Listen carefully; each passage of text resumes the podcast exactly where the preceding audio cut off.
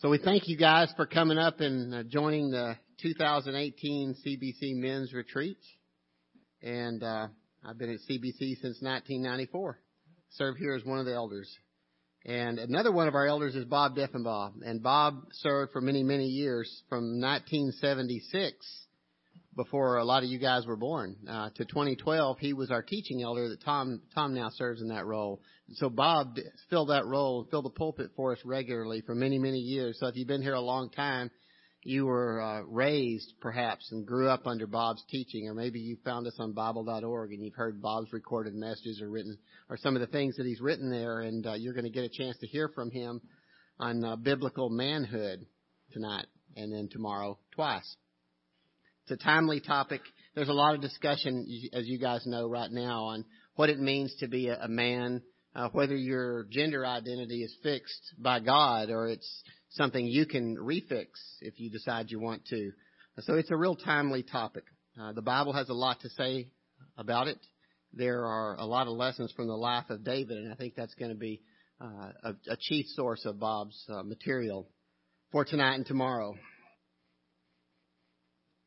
Let's welcome Bob up here to the stage. I think the notes are getting uh, passed out here. Uh, as usual, you will discover that I have a, a way of making uh, later modifications, and those are always indicated by different colored paper on my uh, desk at least. And the first thing I have to do is explain why what Carrie said is what I said, uh, but it's not what I say anymore. And uh, it reminds me of a slide that I found of our family years ago when I was uh, just a youngster and I had my uh, my two sisters and younger brother, and we went to Montana and Glacier National Park. And we went to this camping site that was just beautiful, the blue sky, and I was the photographer for the family and, and we found this camping spot and we borrowed a tent from my aunt. We had never camped before. And, and so there was this nice kind of, uh, spot where the, it was kind of a little bit of a hole, but it looked so cozy and comfy that we pitched the tent there. And, and then we took a picture, uh, of everybody sitting around the picnic table, big smiles, blue sky. It was just awesome. The only problem was the lull before the storm. Nobody had told us about mountain storms. And so we pitch our tent, we get in our sleeping bags, and the lightning, the thunder, and the rain started to come. And, and of course, being in the hole, we had now two to three inches of rain in the tent. Uh, sleeping bags are soaked my brother was singing Jesus Loves Me at the top of his lungs, and we just wad the whole thing up, stick it in the trunk, and just drive off to a motel. That was our first and almost last camping trip. It started so well. That's kind of the way this lesson went. I thought to myself, you know, we'll just pick somebody like David and we'll look at their life and we'll talk about their leadership and, and, you know, how you can imitate that. Uh, there's only a few problems with that. When I started looking in the Old Testament, I discovered not only David, but virtually every Old Testament man that was there was no model of fatherhood and no model of uh, being a husband.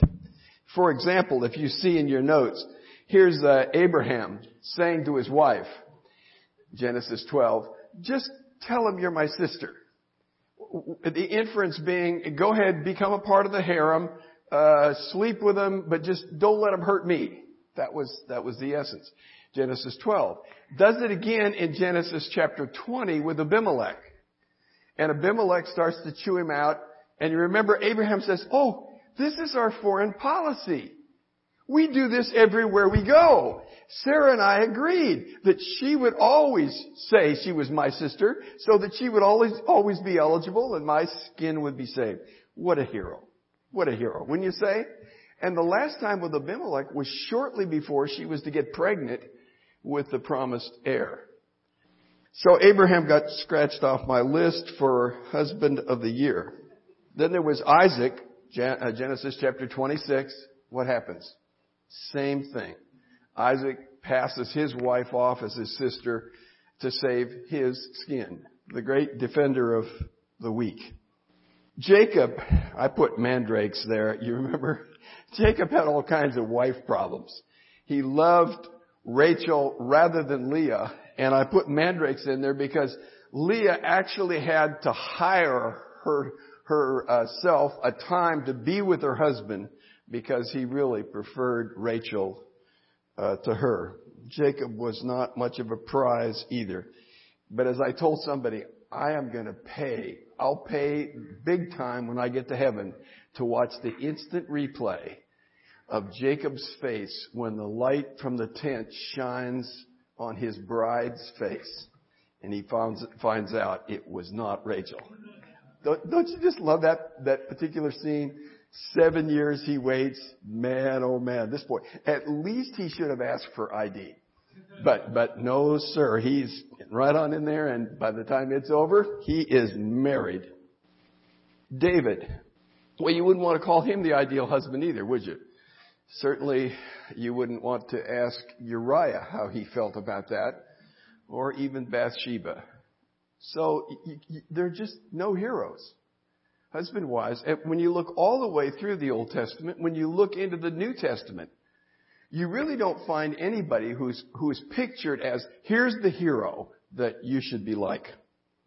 Then there's the father of the year. Here's Lot. Oh, please, to the people of Sodom. Oh, please, don't hurt these perfect strangers. Take my two virgin daughters and do with them what you want. Come on. Doesn't that just blow your mind? And, and then you remember his two virgin daughters aren't virgins anymore because they're, uh, they're, they're going to carry on the family name through their father. Well, that's not so good either. Moses uh, you remember he was called a, a man of blood because in uh, chapter 4, he, he neglected to circumcise his son and the Lord was just about to kill him for that. His wife had to take the lead to spare him. But the one I guess I smile at is the one in Exodus 18, 2 through 5. You remember that's the, the occasion where Jethro is going to come along and he's going to watch and see how Moses is spending all his time and, and, uh, and then he says to him, man, you, you need to delegate. You need to get some people here and kind of spread the load out. What I smile at is the way that text starts. It says that Jethro brought his wife and his children whom he had left behind. So here's, here's Abraham, uh, uh, here's Moses who's saying, well, it's going to be a little risky. Pop, would you take care of my wife and kids? But he doesn't come back for them. And so Jethro says, yeah, I'm going to come and visit, but by the way, this is your wife, these are your kids. And in effect, take care of them. Father of the year. Eli, Samuel had sons that were unruly, undisciplined, shameful. And then David uh, isn't father of the year either. You remember when the incident comes up with Amnon and Tamar? Amnon asks uh, to have Tamar come and bring him a, a meal. And, and you're saying to yourself, what kind of a father can't say to himself, this doesn't smell right. The sniff test just isn't working here. And in effect, he sets his own daughter up for what Amnon's going to do. And then when she is uh, raped and rejected, you remember Absalom, her brother, uh, decides he's going to take action and he kills Amnon and then he flees and and and David sort of just won't deal with the relationship and ultimately Absalom rebels against his father and tries to take the kingdom. All that is uh, to say there are no fathers of the year. There are no husbands of the year in the Old Testament. Why is that true? I, I think you have to say there are some good reasons. I'm, I'm really grateful to a guy named Jared Wilson. If you haven't read any of his stuff, he's written some really good stuff, but I'm thinking about his book called Prodigal Church. Jared Wilson's a guy who came out of the seeker friendly megachurch kind of environment. He's not an angry man. He's simply saying we ought to be thinking about the way in which we're doing church and asking ourselves, is this really squaring with the gospel that we preach? And so he says, one of the problems that you have is you have to get people there. You have to, I hate to use the word bait, but, but there has to be something to attract the people to come. Either it's a great, you know, musical group, there's some stage production, something grand has to happen to get those people who are seekers into the church doors. And so one of the things that you do is you offer them something like the seven steps to a jazzy marriage and, and, and you, you go through those steps and the inference is, if you do this, and do this, and do this, and this, and this, you'll have this, a happy marriage. What's wrong with that? It's legalism. What if you said to somebody, now if you did this, you were circumcised, you kept the law, tried to be a good neighbor and whatever, and then you can go to heaven. It's an, you can't do that. The gospel is the gospel of grace. There's nothing you can do. You can only receive it. And yet you're bringing people in and you're saying to them, if you do this, this, and this, God gives you this. As though somehow God has changed the rules. And what Paul is saying in the book of Galatians is that doesn't work with salvation and it doesn't work with sanctification. It's not do this, get that. Because Christ has done it all. Talked to Todd this week. Todd, uh, some of you may not know him, some definitely will. Todd's a remarkable guy. He's been in Indonesia for, good grief, I've forgotten how many years now they were working to reach the north coast of Java. And when I left there, oh, 12, 13 years ago, there were 200 little groups of people who were studying the scriptures, some of whom were believers, some were not, but sort of were on their way. 200 groups. Today there's over 2,000 groups. And, and Todd said to me, Bob, I'm being asked to go all over the world to speak at missions conferences and to uh, tell them how I did it. And he said, I don't know the foggiest idea. I don't. I don't know how I, I didn't, in, in a sense he's saying, I didn't do it. Now, when you look at the book of Acts, I was, I was thinking about that because Todd said that he can identify with, with the, the apostles in the book of Acts. Because you remember, you're, you're, all of a sudden, Jesus gets crucified and, and a few days pass by and all of a sudden, poof, 5,000 people come to faith. Right? And you're saying, what, what do I do with this group of people? They didn't strategize and start an evangelistic association to get them saved. They just got saved. And now the church has to catch up and say, what are we going to do with these new believers to help them grow in their faith? The one I like better is what I call the second Pentecost. You know where that is? Acts chapter 10. Peter's the guy. Again, Peter was the key guy in first Pentecost in, in Acts chapter 2.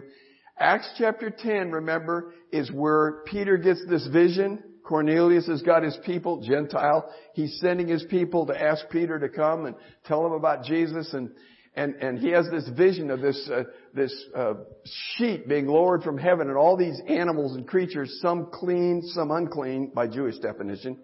And God says, kill and eat. He says, no way, God, not me. No way. Three times. Finally, Peter gets the message Cornelius's uh, people come and he goes to Cornelius's house and he starts to, to share the gospel with them. He doesn't get to the invitation. The organ isn't playing 15 stanzas of just as I am. He hasn't even gotten there and the Holy Spirit comes down. And, and, and so Peter baptizes them. He goes back to Jerusalem and his fellow Christian leaders say to him, Peter, what do you think you're doing taking the gospel to Gentiles? And Peter says, it wasn't my fault. I didn't do anything. I was just telling them about Jesus and the Spirit came down on them and baptized just like Pentecost. It wasn't my fault. What could I do? I had to baptize them. Now, today, we would have guys writing books and they would say, here's the way to have revival in your church. You just do this, like I did, and you do this, like I did, and that's what you get. And, and that's really contrary to the gospel, and it's contrary to the work of God. When you read the book of Acts, you don't see some magic bullet that says this is exactly the way you do it. You see God at work in a way you wouldn't have believed. And He gets all the credit. He gets all the glory. You go to a Christian bookstore today, I would hate to guess the percentage of books that are how-to books. Now, where am I going with that? The reason why you don't have model fathers and model husbands is because we would make it into a how-to. We'd say, well, how did Abraham do it? And then we'd create this formula and we'd say, well, if you did this and this and this, you'd get this. That is not the way God works. That's what I'm trying to say. It's not a how-to world. It's a world in which God is at work and we are to be with Him in that, but it is not how-to. If we only had a system, what would we do with that? We would trust in the system, would we not? We would feel confident, oh, I've got this plan, I've got this system, and, and because of that, I'm confident in the system, and I'm confident in me. And frankly, God doesn't need to be a big piece of that equation. And guys are going to conferences all the time today. Pastors are going to conferences today getting how-to stuff. Here's how you do. Here's how I made a big successful church, and if you do it like I did it, you can have a big successful church too. I don't think God is giving us a model uh, to imitate. So the bottom line is this. There is no model person that we imitate. There is no model system. And here's what we're left with. The Old Testament fathers and husbands were miserable failures, were they not? You, who would you say was a grand success in, in the scheme of fatherhood, husbandry? I can't name anybody. But think about the purpose of the Old Testament. Paul says in Romans chapter 3, the Old Testament law was given not to give us a set of do's that we could do and then get God's results. Their standards were set forth so we would realize how far short of God's standards and ideals we were, that we would realize we're helpless. And it turns us to Christ. That's what the law was to do. It was to turn us to Christ. And so, who is the model father? God is. God is the model father. And we have to look to Him. Who is the model husband? I think you could say from a New Testament sense. Jesus is the model husband. Is He not? That's why you've got Ephesians chapter 5. The husband is to deal with his wife like Christ dealt with the church. That's the model. So we see our inadequacy. We see only God is adequate. Only God fulfills the ideal. Our trust and our hope must be in Him. So here's where I'm going. How do you get there? How do you get there? And now I'm gonna, I'm gonna recommend another book or, or actually series that uh, Tim Keller did called Gospel Identity. It really helped me. He talks about how people in various cultures identify who they are. They see their identity. Some cultures look outside the caste system, parental approval, some kind of system in, in our schools, you know, what other kids think, whatever it is. This outside tells me, here's who I am, here's what I am. Here's how I stand. And he says, today there is this new model in the West that basically says, I don't look outside, I look within. I look to myself. I look to my own set of definitions. And that's where I find out who I am. That leads me to take a moment to, say, how important is this issue of gender? It is absolutely critical. Last January, not this January of this year, January of the year before, National Geographic came out with a magazine, the whole issue devoted to gender. And they had this chart, and there were 30 some different gender identifications. And I'm reading, I'm, I'm, in the doctor's office, I'm reading this thing, and I can't believe my eyes, and I, I say, I don't even know what those words mean. And, and they're, defend, they're defining that, but, you know, used to be, gender was binary. You're a one or a zero. You're male or female. You know, it's just that easy. All you gotta do is look at the hardware and you're there. Now, you've got another story. And people are defining themselves in all kinds of ways. If you think National Geographic is going long, Facebook now has 50 gender categories. 50 categories. Can you imagine that? 50 bathrooms, uh, and, and growing. Because people have to have their this. I think part of the reason is people are trying to identify themselves in a way that makes them unique and makes them special. And so male or female just doesn't cut it. So you gotta be this special blend of something in between. And, and my guess is we'll be seeing more categories. I think if the home, Christian home, and the church does not get gender right, our society is in deep, deep trouble. If our children cannot see what it means to be a man and a woman as a Christian, we're in a lot of trouble. We're in a lot of trouble. So this whole business of identity, I think, is critical. And what I'm saying is this. I think that, that the key, one of the critical keys is to see our identity in Christ.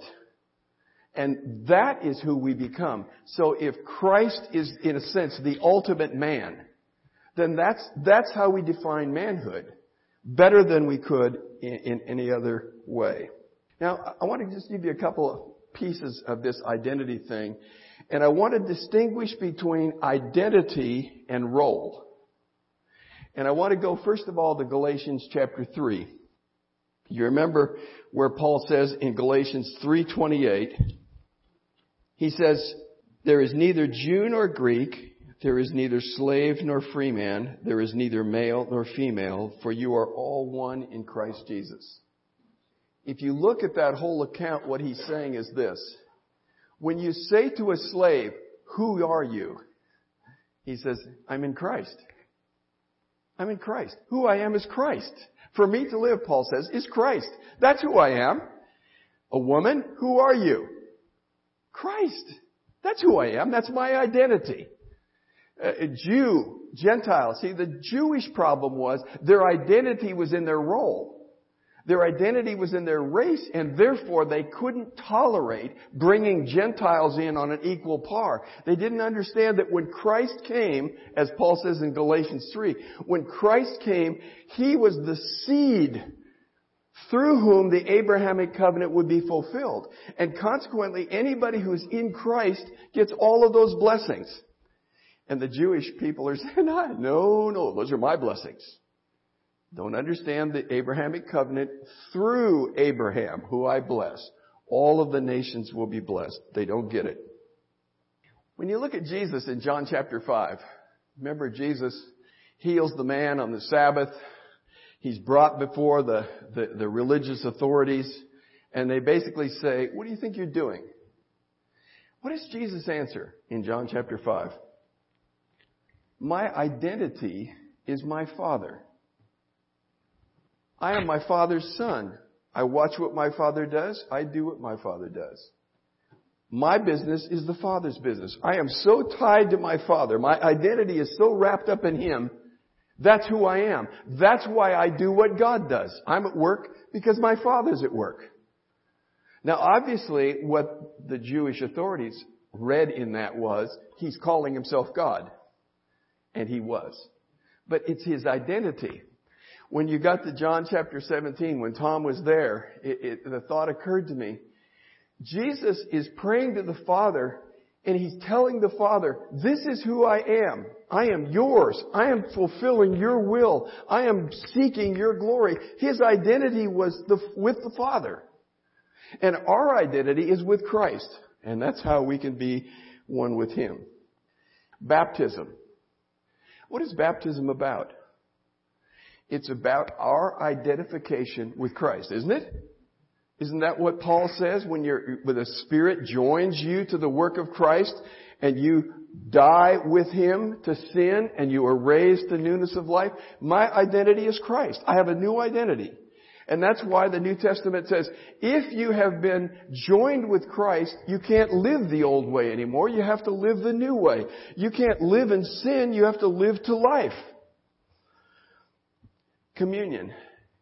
I think communion is a regular way, by the way, we take the elements, we make them a part of our body. It's a saying, I am identified with Christ and His work at Calvary. Once for all done at baptism, done consistently, I think, at communion. I've said this before, but when you look at the book of Acts, and you see Acts chapter 4, Acts chapter 2 as well, isn't it interesting that this brand new bunch of baby Christians, what's one of the first things that you see that characterizes those Christians? They are baptized and what do they do? They give. That's what I'm getting to. They give. So you got chapter 4, uh, Barnabas t- has his property. He, he d- distributes it about. In fact, there was so much of that taking place that Ananias and Sapphira felt almost, you know, peer pressure to do something they didn't want to do. Why did they give? Did they give because there were a whole lot of sermons on stewardship? No, they gave because they had become identified with God who is the giver, the ultimate giver. And, and Peter says that's what Christianity is all about. It's about us taking on the divine nature. We become so identified with Him that we begin to act like Him. when we had our first child, uh, Timmy, I remember my dad and, and I sitting, uh, standing there at the nursery window and there was kind of a ledge. And I don't know why. I don't think I do it that much anymore. But we both have our finger on our nose like this. My dad and I. And, and I swore Timmy in that crib was going to put his finger right alongside his nose. It's just, we were one. And I find myself even today doing things and saying things and thinking things. And then I say to myself, that's my dad. That's my dad. That's the way it ought to be with us. We ought to be so intimately intertwined with who He is that His nature and His character begins to work itself out in us, our identity. I didn't mention, by the way, here's another one. We had Galatians 3.28. Look at 1 Peter 3.7. It says to husbands, you husbands likewise live with your wives in an understanding way as with a weaker vessel since she is a woman and grant her honor as a fellow heir of the grace of life. Is that not saying that while she has a different role, woman, that she is a weaker person, that her identity is still an heir of God in Christ? And in that sense, she's no different than we are. We are the same in our identity. And that places, I think, this whole role thing in perspective. Who we really are, if we're believers, is Christ. And we are equal, no matter whether we're rich, poor, whatever we are, we're equal. We have different roles, and that's why Paul can tell slaves to behave in a certain way, masters to behave in a certain way, but their identity is the same. It's Christ, if they are believers. Look at this one in James chapter 1, verses 9 and 10. I think he's saying the same thing. He says, but let the brother in humble circumstances glory in his high position. I think what he's saying is let the brother who's poor exalt in the fact that his identity is high. Is it not? In Christ? Couldn't be better. And then he says, let the rich man glory in his humiliation. The rich man may in his role be rich, But in reality, when he stands before God, he's humbled. So your identity and your role are distinct.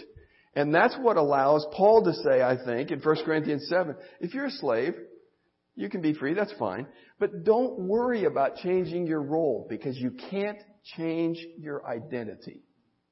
And so what I'm saying to you is, I believe that the way in which we lead is a reflection and an outworking of our identity with God and with Christ.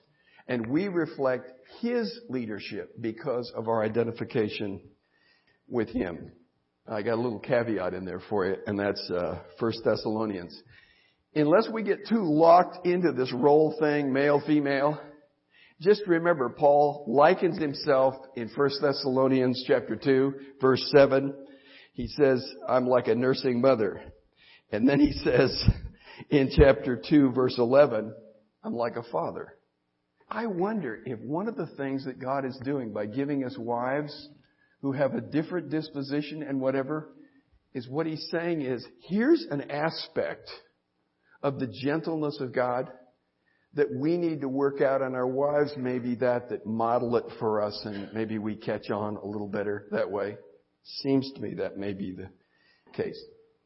All right. I'm trying to lay a foundation for where we're going to go tomorrow, but let me say this. Our basic role, I think, as men is to lead. Would you agree? That's the way it was done in the garden. That's the way it's always been. I'm not saying, by the way, we've done a great job. I'm simply saying when God created man, He created him to lead.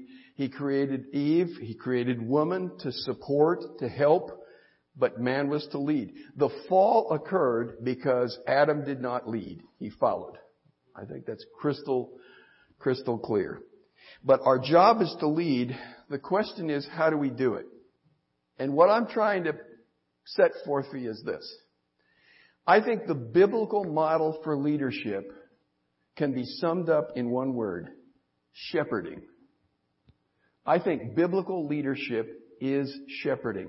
If I can do nothing else than convince you to think about the role God has for you as a leader, as shepherding, I think that's a game changer. And I want to show you some examples because when you look through leadership in the uh, in the in the Bible, especially the Old Testament, you'll see the word shepherd is used synonymously with lead or rule. So, for example, uh, Cyrus, here's a foreign king, and God calls him my shepherd. He uses Cyrus to lead and to accomplish God's purposes. Uh, you see that of, of David uh, in a number of instances. You see that of national leaders, tribal leaders uh, as well. Here's the one I want you to think about. The word is not used, but it's Nebuchadnezzar in Daniel chapter 4. Take a look at this. What typically happens when people come to power is they use their power to serve themselves. Would you agree? when you look, whether it's North Korea, you know, Russia, wherever it is, people abuse their power in order to gain something for themselves. And Nebuchadnezzar was no exception. So Nebuchadnezzar is given this message that his kingdom is going to be taken away for a time. And then he says this, verse 27. Therefore, O king, may my advice be pleasing to you. Break away now from your sins by doing righteousness and from your iniquities by showing mercy to the poor. You see what he's saying? Use your power to serve the weak. Don't use your power to abuse the weak and make yourself rich off of them. Use your power to serve the weak. I think what he's saying, in effect, is consistent with the rest of scripture. I think what he's saying is use your, sh- uh, your power to shepherd the people. And when he refused to do that, God had him down on grass, right? He got his attention until he came to see where he stood in the pecking order of God, which was pretty low humility. When you, uh, when you think about that, that has all kinds of implications in terms of uh, the New Testament and what it says about those and their lifestyle. I want to pick on just one for one second. Ephesians chapter 4. Ephesians 4, starting with verse 17, is basically saying, once you have come to know Christ, you have come to a game changer. Your thinking needs to change. Your behavior needs to change. You have a 180 degree revision in your course, so to speak. And he says, as an example, let him who stole steal no more, but let him work with his own hands that he may give to those in need. Sometimes I make the mistake of saying I've spent a lot of time in prison, which I have, but I, I spent it on the other side of the bars. But, but one of the things that, that I've seen, it's, it's weird, but it's true, that there is within the system this sense that if I'm big and strong, and this 80 year old lady on Social Security is weak, her check is my check. All I have to do is go collect it. That is the opposite. That is the opposite of shepherding. Shepherding says, I am to use my strength in order to serve those who are weak. And that's why I say shepherding, when, when you take that concept and you play it out, as I think you can, in every one of our lives, wherever we are in our life, I think there is a shepherding role to be played. And that shepherding role is using whatever strength and power we have to serve and minister to the weak. That's shepherding. And when that happens, you won't be seeing the abuses of power that are so typical in our world and our society today. Okay, so you see the word shepherding used uh, for good leaders in Jeremiah uh, chapter 3, Ezekiel chapter 34. You see it used of bad leaders and they're bad shepherds. They don't care for the sheep. They don't look after the wounded and the hurting. They don't bind up their wounds. And in fact, they prey upon the sheep and they eat the sheep rather than care for them. When the sheep run off, they don't care. The good shepherd cares for the sheep. He'll even give up his life to spare the sheep. And when they wander off, he goes and brings them back to the fold. A world of difference played out between good shepherds and bad shepherds. And you remember, it is our Lord Jesus who is the ultimate good shepherd.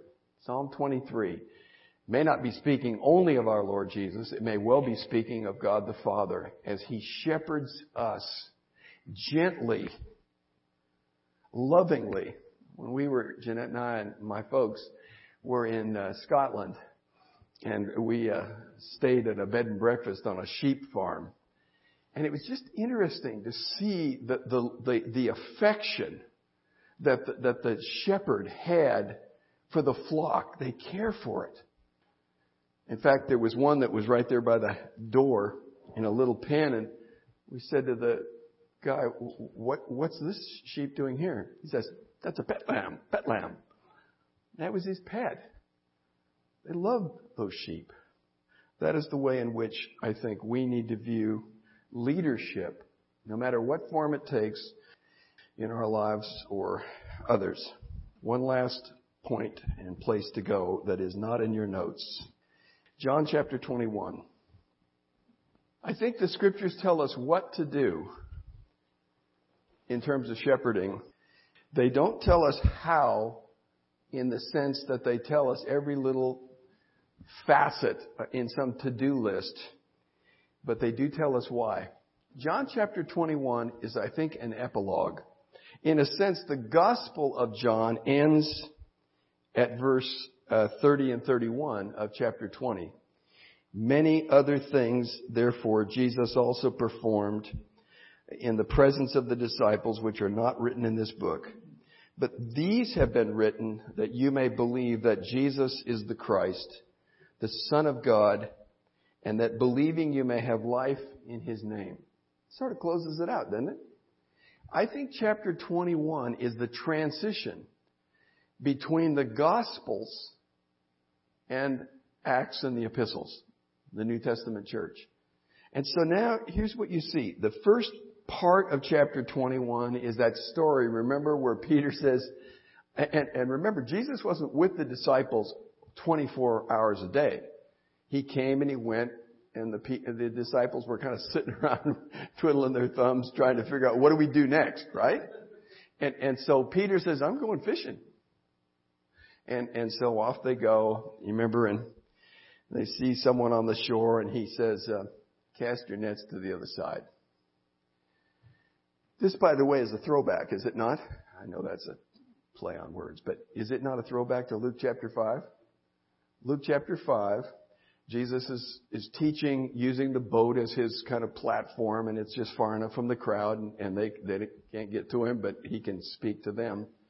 And then he tells the disciples who have been out all night, that's when they do their fishing, and he tells them to go out a bit and cast out their nets. This was the time you dried your nets. And, and Peter, you know, he, I think he's saying to himself, hey look, Jesus, fishing is my business. That's what I do. You want to know how to catch fish? Ask me. Please don't tell me how to do it. And please don't tell me to do it the opposite way that it's been working for me for years. Net goes out, you remember, and the boat nearly sinks and whatever. That was the point at which the disciples left their boats and followed Jesus. I think the lesson was this. I will abundantly provide when you follow me. Fishing was their livelihood. What he's saying is, trust me. I can provide for all of your needs when you follow me. And they do. Now you have Jesus risen from the dead, and, and the disciples are trying to figure out what to do. And I, for all I can tell, Peter's basically saying, I'm going back to work. You know, what else do I do? And so uh, it happens again, in a sense, a redo of Luke 5. And you see that where uh, the great catch of fish is given. They bring the fish in. Peter, Peter jumps in the lake and you know, all that stuff. But anyway, God is once again saying, just before He sends them out to care for the church, which is going to be born at Pentecost, He lets them know again, I will abundantly provide for all of your needs. If you follow me, you do what I've given you to do, I'll take care of you. That's what I see. Abundance. Front end of discipleship. Now at, the beginning of the church, he's making his message loud and clear. Second half of John 21. And it seems to me, by the way, John chapter 21 is mainly about Peter. Wouldn't you agree? Peter's the guy that's out going fishing. The rest of the guys, okay, we're with you, Peter. It's really heavily on Peter because Peter is going to be a key leader in the church as you get to the book of Acts. So Jesus in verse 15 says to him after breakfast, Simon, son of John, do you love me more than these? Now, there's all kinds of theological stuff out there about what these is. In my opinion, it doesn't matter. Whether it's the fish, fine. I, I, I somehow I, I, have a little trouble with that. Do you love me more than fish? Mm, uh, and, and, and but it may well be because Peter has said, in effect, if everybody else leaves you and betrays you, I can be trusted on, right? And obviously that wasn't true. So Jesus is saying, do you, do you love me more than these? Peter says, well, yes, Lord, you know that I love you. He said, tend my lambs. And he said to him again a second time, Simon, son of John, do you love me? And he said to him, yes, Lord, you know that I love you. He said to him, shepherd my sheep. And he said to him a third time, Simon, son of John, do you love me? Peter was grieved because he said to him the third time. I think three is a number that's sticking in Peter's mind, probably because of his denials. Do you love me? And he said to him, Lord, you know all things. You know that I love you. Jesus said, tend my sheep. I think we do all kinds of things to tell people how to tend sheep. And I'm not saying there aren't things that we can learn. But isn't Jesus saying here what really matters is, do you love me?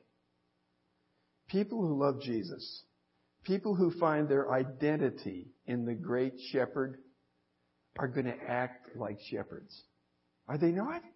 That's the natural outflow. And the particulars of that, I think God will work out in His own way. But the real question is, do we love Him? Do we love Him? And my sheep, what we're going to pick up on tomorrow, my sheep is obviously a bigger category of people. It means wives. It means children. It means people in the church. It means believers who need to be tended and cared for. If we love Jesus, then we will be like Jesus and we will do what Jesus gave himself to do, the great shepherd of the flock. Do we love him? That's the question. Okay, let me give you a chance to ask questions or make comments. Not throw tomatoes. Anybody? I don't want to put you on the spot, but I don't want to cut you off either. Yes. I think it really does. And, and it's interesting too that what David uh, sins w- with respect to Bathsheba and Uriah, he is rebuked in shepherd terms. You know, here's a little lamb. Here's a pet lamb. You have many sheep. You know, here's this one and you took it. Uh, for, for a, for a shepherd at heart, that is a low blow. That, that is a painful rebuke. Anybody else? All right. Yes, Jim. Yes, I think uh, one of the texts that I go to in my mind is uh, Matthew chapter 8, and, and that's the centurion. And, and here's, here's the centurion, centurion asking God to come heal his servant. And, and, and in effect, Jesus is saying, okay, let's go. And, and the centurion is saying, let's see, I'm Gentile, he's Jewish, he's going to have to come to my house. And, and then he starts thinking in this authority terms and he says, well, wait, wait now. I, I'm a man under authority, not of authority. I'm a man under authority. And I say to a guy, come and he comes. Say to him, go and he goes. And in a sense, the greater the authority, the greater the distance. You know, I have to say this as a parent. It's been a while, but as a parent, your authority is directly proportional to your distance. Right? and in fact, we, in our generation, we, we talk about the days when there were no seat belts and where you're driving down the highway and the kids are all fighting and you go whack, whack, whack, you know, just, just clear the deck back there. If you're, if you're that close, your authority counts. But if that kid knows you can't reach him, your authority begins to dwindle proportionately to your distance. What this guy's saying is, I, I understand, I can give orders and they'll be carried out at a distance. I recognize you are under authority. And I recognize you don't have to go to my house. You can do this long distance. Just say the word. And, and obviously Jesus marvels at that. But I, but I do think what we're saying is anybody who's a shepherd knows that he's under authority. And nobody says that more than Jesus. He says it over and over again. I'm not here to do my own will. I'm here to do the will of my Father. And, and so the shepherd is a leader, but he's a leader who's following the ultimate leader. And that's why Peter calls him the great shepherd. I'm trying to, Peter and Hebrews use two terms, but the great shepherd of the flock. The, the chief shepherd is Peter's terms. But, but the bottom line is, he, he's saying to elders, you're shepherds. He's the shepherd. And so we always lead uh, following him. I think that's, and that's why we reflect him. So the God who is the great shepherd is the one who has chosen to, to save men, to make a church of people who reflect him by shepherding. As I see it. Robert. Yes. I agree. And, and I think, you know, the sad part is that the gender cult wants to, to, to talk about God as she. And, and, that's not the way it is. But the, but the point is there are elements of God's nature that sometimes is more manifest in the female gender than the male gender. But, but, but that's, that's because God is gracious and tender and kind and shepherd. Well, I think I would say he is a godlike husband. Uh, is he not? In the sense that there's a sense in which God divorces Israel, and and in fact, as I as I understand it, I could be off track, but as I understand it, when God says you are not my people, uh, Uh, in that in that whole equation.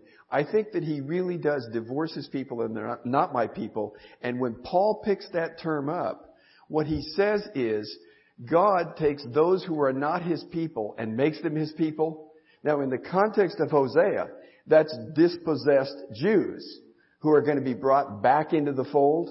But what Paul says is, if in fact God takes those who are not his people and makes them his people, then that works for Gentiles too. And, and so, yeah, I remember well in, in that Hosea text, uh, Piper had a, a message on that and he said, I, you will call me Ishi, my husband, a, a, a, an affectionate Valentine's Day expression, right? Not my Baali. Baal means master.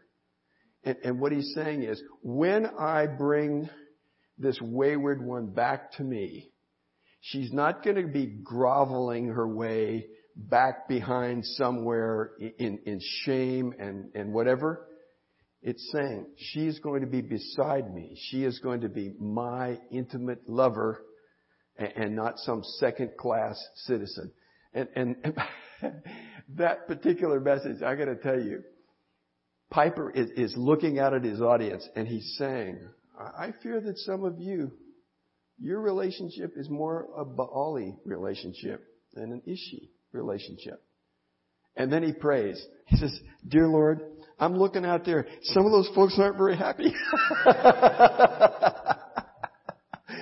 and, and he prays for him, but uh, I think that's, that Hosea is a beautiful, beautiful picture uh, of a gracious God who woos back his wayward bride. Yes, sir. Jamie. Yes. Yes. I think uh, a we're threatened. I, I, think that's true. Many many believers are threatened. Uh, many believers are angry uh, and hostile, and and all I can trust me, I, whatever whatever uh, bad vibes anybody else has, I I can have my fair share. But when you read 1 Corinthians 6 and, and you see, you know, there's a city where there's just rampant immorality of all kinds. And Paul says, some of you were that way. That, that's where you were. That was your life. That was what you were. And, and Christ has made you new. And so when, when Paul says in, in uh, 2 Corinthians 5, if you're in Christ, you're a new creation. You know, then you basically have to say, when people come to faith, that I can't deal with them as the old anymore. I've got to deal with them as the new. Good, Tom. Yes, and and add just adding one other piece to that without any disagreement at all. We're all uptight about gender confusion out there. Um, why is it that the church somehow is confused about what God has said about the role of men and women in the church? And, and somehow there's this view in the church, I can do anything a man can do. Isn't that what's being said? By women, Christians? Uh, so the gender confusion is inside our doors as well as outside. Okay, time's up. Shall we pray? Father, we thank you that you are the great shepherd and that our Lord Jesus is the chief shepherd, chief shepherd and that he gave his life for the sheep. He has redeemed us. And now you've given us the privilege of being shepherds. We pray that we as men would lead in a shepherdly way, gently, caringly, sacrificially, and that that would reflect who you are. Be with us throughout this retreat, we ask. Change us to be more like the shepherd. In Jesus' name. Amen.